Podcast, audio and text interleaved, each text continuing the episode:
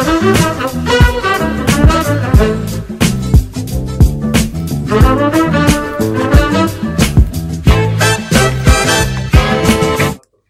Selamat datang di Lini Podcast, ngobrol lebih dekat tentang gaya hidup sehat. Di edisi spesial Ramadan, mari kenali lebih dekat tentang puasa dan manfaatnya bagi kesehatan. Halo teman sehat, kembali lagi sama saya Ishraf. Semoga nggak bosen. Nah di episode sebelumnya kita udah membahas mengenai memulai hidup baru pasca Ramadan. Di episode kali ini kita akan mengangkat topik atau berbincang-bincang mengenai kulit kendor setelah puasa Hmm, penasaran? Nah, mari kita cari tahu lebih lanjut bersama narasumber yang sangat spesial. Beliau merupakan guru besar ilmu gizi FEMA IPB University dan Ketua Umum Pergizi Pangan Indonesia, yaitu Prof. Hardinsyah. Halo Prof, kembali lagi ya Prof bersama saya Prof. Iya, bosan. Selamat jumpa lagi Kak Israf ya. Iya, gimana kabarnya Prof hari ini? Alhamdulillah baik. Alhamdulillah. Nah, di, di episode kali ini Prof kita akan membahas mengenai kulit kendor hmm, setelah kulit puasa ya. ya.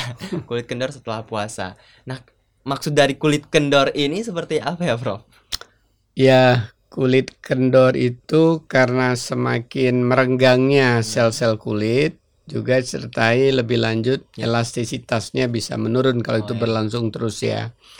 Kalau berlangsung terus lagi ya seperti wajarnya orang-orang tua ya. okay. Akhirnya keriput gitu ya. Tapi sebelum keriput biasanya kendor dulu ya. gitu ya. Faktor apa saja Prof yang bisa menyebabkan kulit kendor Prof? Banyak sekali ada faktor gizi, ada faktor ya. di luar gizi ya. ya. Dijelaskan uh, nih Prof. Karena saya orang gizi harusnya faktor gizi dulu ya. Ya, ya uh, kulit kita ini kan ada beberapa lapis ya. ya.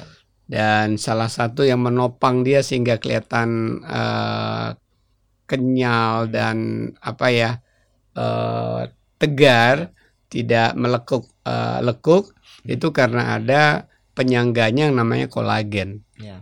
Jadi kalau penyangga ini rusak, hmm. maka dia akan ada yang kentop, ada yang maju, maka hmm. itu kelihatannya jadi renggang dan kelihatannya hmm jadi enggak enggak apa ya enggak jadi kendur gitu ya iya jadi, jadi kendur ya, jadinya. gitu ya? Ya kemudian uh, itu salah satu kolagen itu adalah protein ya. Okay. beberapa asam amino bergabung membentuk suatu protein dengan komposisi asam amino tertentu. Bisa juga karena uh, karotenoid hmm. ya vitamin C karena untuk kolagen tadi bisa bekerja terbentuk itu memerlukan vitamin C itu banyak pada buah-buahan ya. Hmm. Kalau kolagen tadi banyak pada protein. Kemudian bisa juga karena uh, defisiensi vitamin B kompleks ya, terutama uh, niacin, asam folat, uh, piridoksin ya yang sebenarnya ini kalau kita biasa minum susu itu udah cukup ada di sana ya, tapi kan atau makan telur juga sudah cukup ada di sana. Kemudian juga dari kacang-kacangan. Okay. Kemudian ada lagi yang namanya genistin ya. Hmm. Ini salah satu fitoestrogen hmm.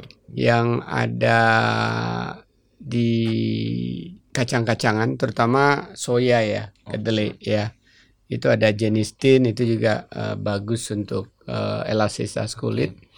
Kemudian juga ada uh, zinc. Okay ya itu untuk pertumbuhannya itu banyak di kerang-kerangan di daging merah uh, seafood ya. Kemudian omega 3 hmm, ya itu asam lemak bagus ya.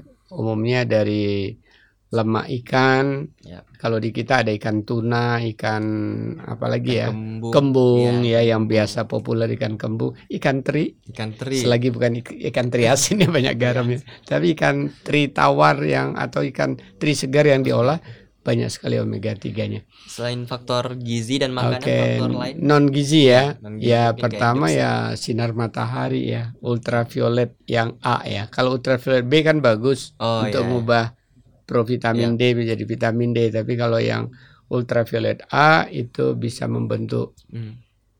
uh, spot hitam ya spot-spot hitam kemudian uh, ya bisa juga karena faktor usia ya yeah. bagaimanapun usia katakan 70-80 tahun pasti beda kulitnya dengan 40-20 yeah. tahun ya. Yeah. Karena memang faktor usia, pengaruh lingkungan, juga faktor genetik. Ada orang yang cepat tampak kulitnya menua, hmm. kendor, ada orang yang kelihatannya kok 50 okay. tahun kok iya. masih seperti 30 tahun kulitnya. Iya. Ada faktor genetik juga.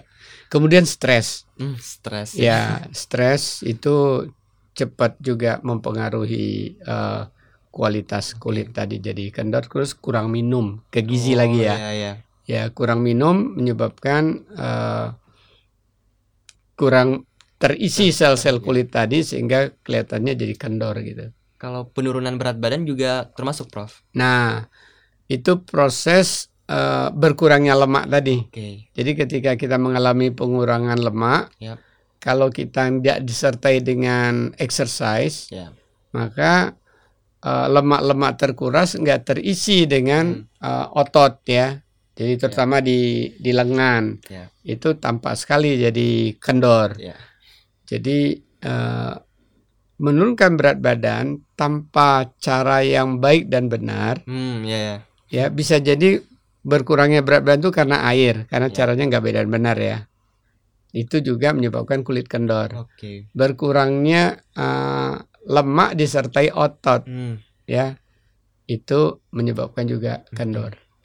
Berarti gimana nih Prof? Cara puasa yang gak benar itu yang bisa menyebabkan kulit kendor seperti apa, Prof? Ya pertama puasa yang kurang minum ya. Oke. Okay, ya. Minum. Itu uh, otomatis langsung berefek pada uh, ke elastisitas ya, kulit, kulit ya kepada kualitas kulit yang harusnya selnya terisi ya. air di kulit itu sekitar 80 85 persen ya. ya air.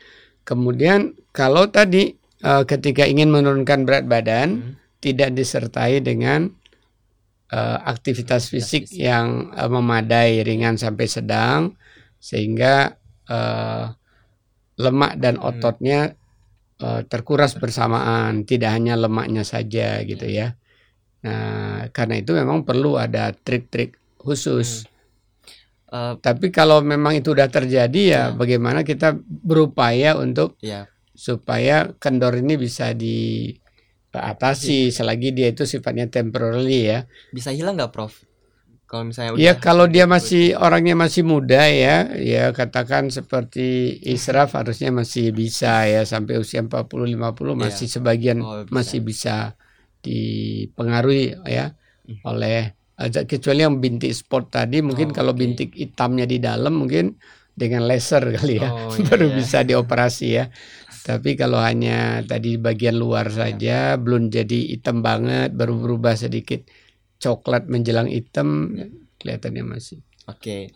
Mungkin terakhir nih Prof, gimana ya. tips nih mungkin bagi teman sehat yang setelah berpuasa uh, mengalami kulit kendor, itu gimana Prof cara mengatasinya? Ya, tentunya pertama uh, ada pendekatan makanan, ada pendekatan non makanan ya.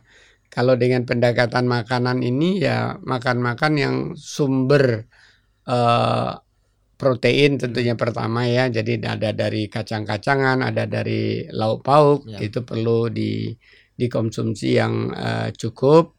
Kemudian yang kedua uh, sambil makan lauk tadi sebenarnya di dalamnya itu ada juga kalau kita tadi makan ikan kembung, makan uh, teri segar yang diolah, yeah. itu juga omega 3-nya langsung ada di dalam. Begitu juga zincnya juga ada sekaligus kita peroleh. Bahkan kalau kita juga makan hati ikan, kalau ikan yang besar ada hatinya.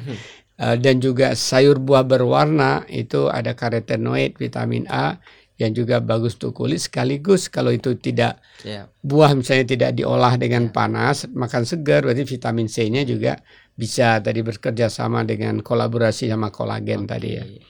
Nah, kalau yang sifatnya uh, harus disertai dengan membentuk uh, otot, mm. ya tentunya aktivitas fisik ya, ya termasuk uh, olahraga beban pada organ yang mana yang akan kita uh, bentuk wajah aja sekarang ada olahraganya kan dengan gigit. Oh iya iya.